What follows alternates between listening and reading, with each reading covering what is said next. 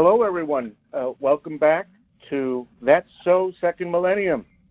This is Bill Schmidt, and I'm joined uh, by Dr. Paul Giesing, my friend and colleague on this uh, journey pursuing the exciting lines of thought in physics and metaphysics, faith and reason, and the future, present, actually past, present, and future.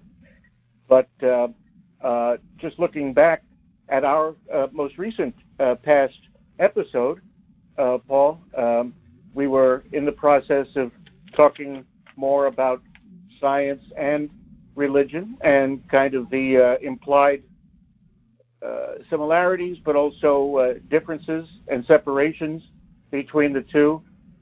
Uh, it might be helpful at this point to talk about the philosophy of science and what science actually is, what we believe we're doing when we do science.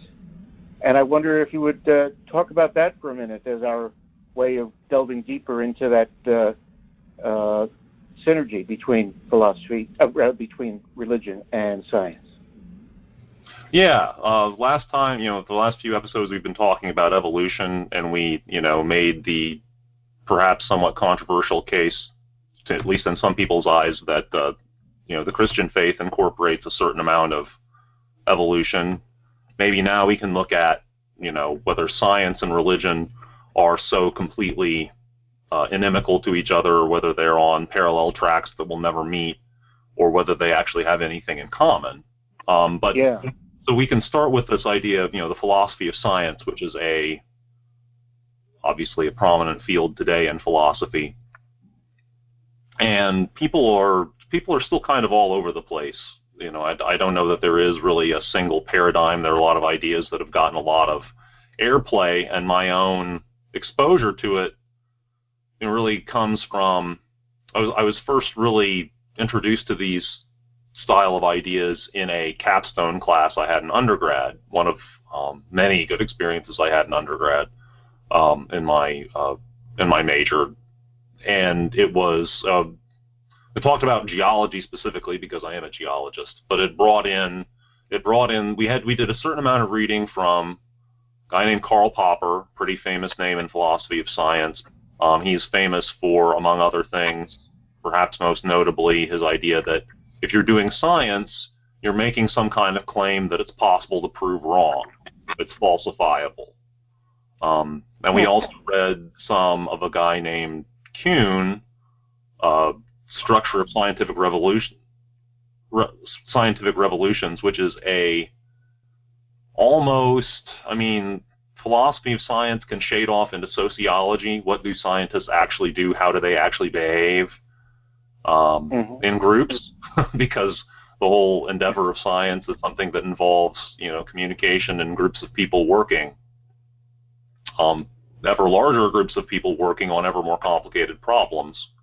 So that that idea of what happens when people, you know, and, and identifying paradigm shifts in the history of science and understanding how that relates to um, how science is done, whether there's, you know, so so we'll, we'll bring in some of those, but those are, and, and you know, part of my hope in the podcast is to, you know, at least talk about people that I've read and put, you know, names and of works out there that are worth um, reading if you haven't, and you know, of course, I want to start a discussion eventually about, you know, things that other people have read, and I wouldn't be at all averse to having people suggest things for me to uh, to add to my uh, collection. But so so where does science begin? So you know, modern science.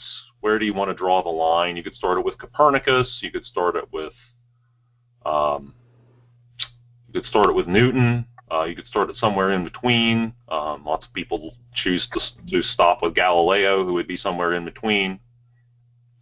But it's and and it's one of those things that people today tend to, and, and have for a while, have for the last few centuries at least, chosen to see a just, you know, and out of the murk came science, right?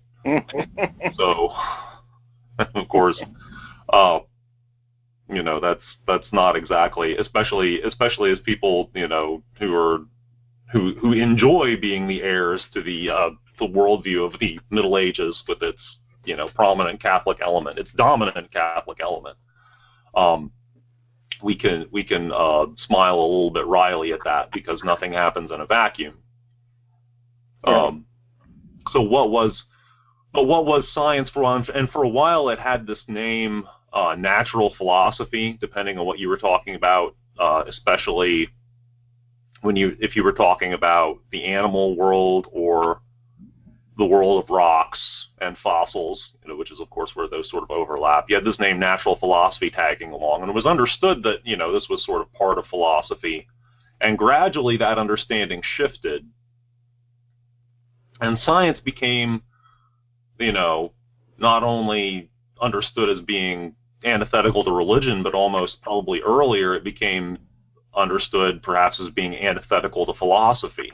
And people, you know, people continued to try to do both of them, but there became this understanding that science was dealing with real stuff and philosophers were doing all this airy fairy stuff that, you know, you could either be sneering, you know, looking down your nose at, uh, you know, the, the supplement to part three of uh, the Summa Theologiae, where uh, the person who is given the unenviable task of trying to finish uh, Thomas Aquinas's masterwork, um, you know, debates how many angels you can fit on the head of a pin or something like that. I think is one of the infamous things that gets right. debated there. I mean, I I remember reading through the table of contents, and there were a whole bunch of articles with titles like, you know, on the clarity and the agility of the blessed or something like that. Things that perhaps we were going a little too far out on a limb speculating to quite that level of depth on. Maybe maybe those weren't maybe those speculations weren't all that firmly grounded.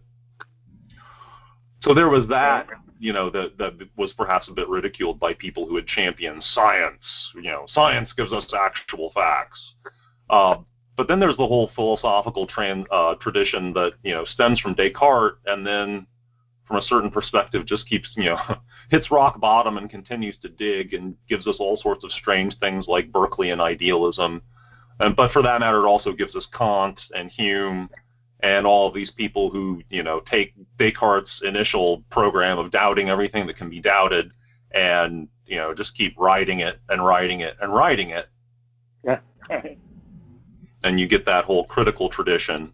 And you get, you know, like I said, various forms of idealism which, which you know, exist you know, and they they spring from that tradition. They exist in tension with that tradition. There's a whole, you know, 18th and 19th century philosophy from a certain point of view is just just this massive morass of people quarreling about things. Um, and on into the 20th century for that matter. And that science is seen as apart from that, superior to that. You know, we're dealing with actual stuff here, and and you know, there's this understanding of this complete tension between them. But of course, yeah. philosophy is the thing about philosophy is it's you know sort of the study of everything, right? You know, everything can fit into your phil- needs to if you're intellectually consistent, everything needs to fit in your mind into some sort of conceptual philosophic framework. Otherwise, you're just sort of doing hack hack work, which of course a lot of people do.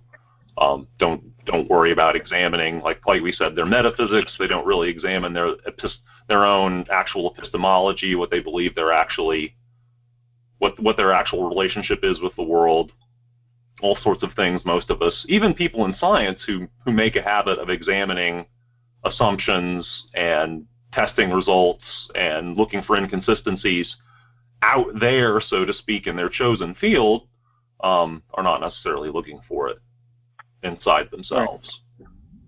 That's a good point. But in any case, so the philosophy of science you know, in a way attempts to bridge this gap between science and where modern philosophy has trended over the last few centuries since Descartes. Um, and it's and it again it's it's it's a controversial field. People quarrel a bunch about things, and it, it is very hard to to come to some sort of understanding. You know, people people propose ideas, and they tend to take their idea and you know march around with it as if it was the only thing you know worthwhile, which I mean certainly Popper to some degree did with falsification, for example. Um, mm-hmm. So that's you know that's at state. It's a it's a sort of immature field in that sense. It's going to be you know, and of course, like all of philosophy, well, philosophy as we understand it now, as you know, distinct from science, it's something where you know coming to a consensus is going to be very difficult because, of course, and, and Popper would say precisely because it's very hard to prove something wrong. It's hard to prove something right. You know, the flip side of falsification is verification. And while Popper would, at least at certain points or long stretches of his career, would disparage that idea, um, they're really two sides of the same coin. You know, so mm-hmm. for example, if you if you observe, you know, the one one of the classic examples is the observation of you know a new planet, like the discovery of Neptune.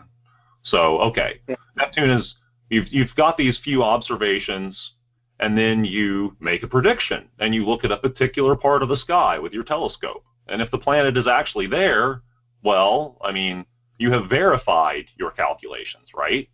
But right. you can turn it around and look at it as saying, and you falsified the idea that the planet was anywhere else, which would have, you know, which would have upset your uh, your idea. You know, there there could still be an alternate explanation than the mathematical model that you've built for how this planet moves that could have brought it from those first two spots to the third spot. But, you know, the more observations you make, the harder that gets you you right. would then be starting to doubt at a lower level, like your mechanism of how the planet you know got there, why does it move? You know, I, I now know what its mathematical trajectory is, but I don't necessarily know the why. That would be a whole other level of you know scientific inquiry. Hmm. Um. Hmm. So that was um, so that's that's an, uh, an, introduction to you know philosophy of science in my own you know sort of corner of the uh, of the asylum uh, perspective on it. Uh, I haven't read everything I would have liked to have read about it. I'm not as uh, familiar with where it's currently going. I've read some more modern works on it and can't come away with the understanding that you know it really is a broad, muddled field that uh, there there isn't wide agreement on uh, what exactly we're doing, and yet mm. it's clear that we're going somewhere. mm-hmm. It's clear that something is happening, and right. there there's a limited amount of credence that, uh, that there's a tendency to take that idealistic, you know, everything really exists in my mind, um, or or the sort of modern turn toward linguistics and, and quarreling about whether words really mean, you know, they, they what what words really mean, um, and that you know, that which is an oversimplification of that whole debate. You know, the Wittgenstein or or all, all of the modern linguists, I assume Chomsky and people like that. You know, having never read any Chomsky myself, but you know, um, but the, those are the sort of uh, problems that they deal with all the time, and those are necessary to to come to a greater, you know, more nuanced understanding of what we're what we mean when we're talking to each other. Um, right. So let's so let's give an example, right? So an example of both, you know, and, and one that's that's you know deliberately chosen so as to take us a little bit closer to uh, stuff that we've been talking about, you know, the uncertainty principle, for example. So let's talk about the the beginning of quantum physics. So if you have, you know, mm-hmm. you look at the physics of the end of the 19th century, in the year 1899, you know, so by that point, we have, we've had Newton's laws of gravity and mechanics for quite a while, and people have, you know, learned calculus, you know, learned how to solve ordinary differential equations and some special cases of partial differential equations. You apply those to Newton's laws, um, and the interaction can give you the ability to do some really complicated mechanical calculations, things like, you know, what what shape a membrane will take when it's stretched across a framework of arbitrary shape and things like that. Mm-hmm. We've got uh, thermodynamics has started and progressed a long way, which also depends fundamentally on being able to do certain kinds of partial differential equations.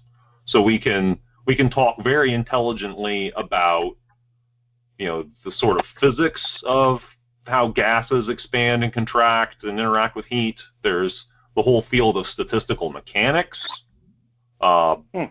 There's also electromagnetic theory, Maxwell and Maxwell's equations.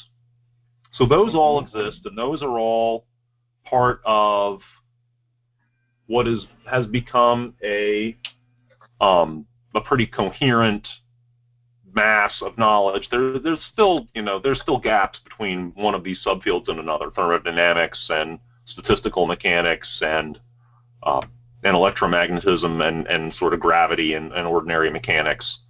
Um, but people are pretty confident, you know, really, you know, we, we've got all the big ideas and it's just a question of extending them and bridging the gaps between them and we'll, we'll get it all eventually. And one of the key features of this world, of course, is that it's completely deterministic. You know, the, there is great confidence in the idea that if we simply knew, and, and, and implicitly, which people didn't really think about necessarily, that if we knew the position and velocity of every particle in the universe, we would know the entire universe's future, and in fact, we know the entire universe's past because we could flip the laws around and run the calculations in reverse. Right. You know, the idea that we lived in a completely deterministic universe, that it is, you know, it, it has is going to unroll in one and only one way, and there is, you know, implied there is absolutely no role for anything beyond the things obeying Newton's laws and the, you know, the, these other, you know, Maxwell's equations. There, there's really no room for anything that doesn't obey those those laws. That's simply the the universe that we live in, and we can know everything. In theory, it's possible to know everything down to you know an absolutely arbitrary level of precision as, right. as precisely as we want to. So the problem is that right around that turn of the 19th to 20th century, big problems started to open up in quantum in, in our classical understanding of the world. So hmm. so one of the aspects of this world is that light is a wave phenomenon, period. Newton actually speculated Newton was not right about everything. And certainly, mm-hmm. in any case, well, and this, and he may have been right about this, sort of accidentally, but uh, people people were able to convince themselves that even the great Newton was wrong about certain things. So Newton had the idea that light was actually composed of, of corpuscles, I believe is the word he used, little bodies. That's all that means. Um. And very shortly after that, people you know started investigating the questions that that we call diffraction and mm-hmm. interference so there are things that, because light's a wave phenomenon, it's easier if we think of water waves, perhaps. If you picture a, a, bay, a little uh, a little quiet spot that has two projections of rock or two piers or something, you know, jutting out and closing off all but a short distance across the mouth of this bay. And so then you picture a day with waves coming in, breaking against these two projections, and you know, then you can imagine the waves spreading out into this quiet little bay. Can you sort of picture that? Right. So that's that's a wave phenomenon. The the energy spreads out, and if you have more than one of these holes, you start to get these funny wave phenomena where two high points, you know, add on to each other, and you get a really high wave or a high point adds onto a low point, you actually get spots where things are flat. And so people investigated the mathematics of that, and they made observations on very small pinholes and things like that, and proved to themselves that both light and sound are waves and display all these interference effects, which are, you know, again, basically what happens when you add two waves. If you add highs to highs, peaks to peaks, or troughs to troughs, you get really high peaks and really low troughs if you add a peak mm-hmm. to a mm-hmm. trough, you get a flat spot. That right. You extend that, and you get all of a, a very rich array of physical phenomena called, you know, diffraction or interference. So light behaves mm-hmm. that way. Light's a wave, period. That's how it behaves. We know this. We understand this. These recently discovered things we call electrons, which was the situation in the year 1899. Those are particles. They're little bitty bits. They have a certain amount of charge. We haven't nailed down exactly what it is yet. The Millikan oil drop experiment, I think, proved that uh, early in the 20th century. You know exactly what the size of the charge on the electron was. But nevertheless, you know, it's a it's a particle. It may be stuck in this sort of plum pudding atom, which was which was a model in the late 19th century. The positive charge was just this sort of mass of goo stretched out through space, and the electrons were the little plums or the little nuts stuck in this plum pudding. Huh. Uh, so that we're not sure about that, but we'll iron that out. And in any case, electrons are particles, right? And we know what we know how particles behave. They have a mass, they have a location, they have a velocity, they have a charge. We know exactly how they interact with other charges, and therefore, as I said, you know, in the deterministic universe that we we live in, we know exactly where this electron is going to be for all future times, as long as we just know where everything else is as well. Right. Right. So so that's the world they lived in, and that world turned out was, you know, when, once they extended their gaze to certain problems, things started to fall apart. And it took, of course, because it was such a, a rich descriptive, it had, it had worked on so many problems, and it was such an attractive world philosophically. It's very determinism is very tidy for certain people. Einstein, in particular, um, is an mm. example. The idea that there is simply it is this way um, we the, the, and it's at least in principle, even if we can't figure it out because we don't have precise enough measuring tools or the ability to record all of this information, but at least it's in principle possible for something to know exact, you know, everything exactly, and therefore to have, you know, all all knowledge that the universe is is going to behave in a way that's absolutely determined. This this this this is pleasant for some people. I'm not one of these those people, but there are people who find that very satisfying. But and as it turns out, to some people in the religious realm. there are people, right? yeah, yeah. I mean, that's that's the Calvinist tendency, right? I mean, this is exactly that's not new. Uh, you know, the idea that you know God must know everything, and if your notion of God is simplistic enough that you know God is just this guy sitting in a chair up in heaven with you know a really sophisticated, as we would now say, a computer, or maybe back then just you know a library, a limitlessly large library of books. Yeah. Um, you know that he has all all knowledge right now because implicitly he's traveling along with us in time, but he somehow knows the whole future. Right. And therefore, it's all just you know it's it's all on rails, and it's all going to unfold exactly this way. That uh-huh. that satisfies some people. Yeah. Um, but that but things started to break down. There were problems, as it turned out, and not, and some of them were on the fringes, but at least one of them was really a core problem. It's okay, a problem on the fringe uh, for a for a late 19th century physicist. There are certain materials, certain metals, for example, that are called photoelectric. They had people had come to the realization that if you shine a light on certain metals, they'll you know, essentially certain electrons will start popping out of the metal.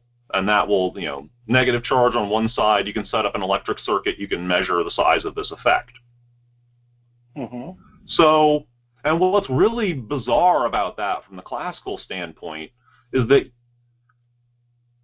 you can't turn this effect on by simply shining a bright enough light on it. What you need is a light of a high enough frequency. So, so for a certain material, red light won't get the job done, but blue light will. But a really faint blue light will get the job done, and a certain number of electrons will start jumping. But a really, really intense red light won't do anything. Mm-hmm. That makes no sense in the classical paradigm whatsoever. It should be keyed uh-huh. to the intensity of the light, whether the electrons gain enough energy from the vibrating electric field impacting the surface of the metal for the electron to be able to overcome the attraction of the you know positively charged plum pudding if you're still stuck in that paradigm um, and jump out into free space and you know be collected and measured by whatever your 19th century apparatus for that would be. Mm-hmm. Um, so that made no sense whatsoever. Another one, and this is sort of more, this is core. when, when you look at it, this this is way too important to ignore. The other one, you know, that's just weird, and maybe we'll find some sort of uh, strange little reason why that might have to be. But this other one is uh, way too important. This is the question of what we call black body radiation, which is a strange and uh, non-descriptive name for an outsider. So what that is is it's just a question of why do things glow when they're hot, hmm. which is pretty core because why does the sun give off light? Well, because it's hot, right? So that's sort of important. That's a That's question true. we'd really like to understand, as well as the whole question of why does the sun even shine and how long is it going to keep doing it, which people at the time didn't necessarily realize they had such a bad understanding of of that. It was it was a recognized problem, but the scope of the problem was not necessarily recognized. Anyway, hmm so the thing about that is, is when you try to apply classical physics to the question of, okay, things are hot, so they're moving, that's sort of the statistical mechanics insight. Um, Right. So we have these atoms vibrating around because they're hot, and you try to do the mathematics of how that could turn into electromagnetic radiation, and you get, and, and many so far as I know, people, brilliant mathematical physicists of the late 19th century, at least some number of them, you know, published results, and people looked at them and said, "Yep, that's what the mathematics looks like." But you get this unworkable paradigm where, as you go up in frequency, at low frequencies, you know, so down in what we call the infrared, things work out all right. But as you get to maybe visible light or maybe out into the ultraviolet somewhere, your graph starts to make no sense. Because in reality, we know that, you know, I mean, we've known this for millennia, that if you heat iron up to a certain temperature, whether or not you, you know, judge temperatures by numbers or not, um, you know that iron will gradually, it'll turn red. And if you get it even hotter, it'll glow yellow, and so on. Um, there are there there is there's a spec and there's a there's a color for a given temperature, and the sun is a color, and then we and that is associated with a given temperature. But in the if you try to make the classical mathematics work out, you get this called ultraviolet catastrophe.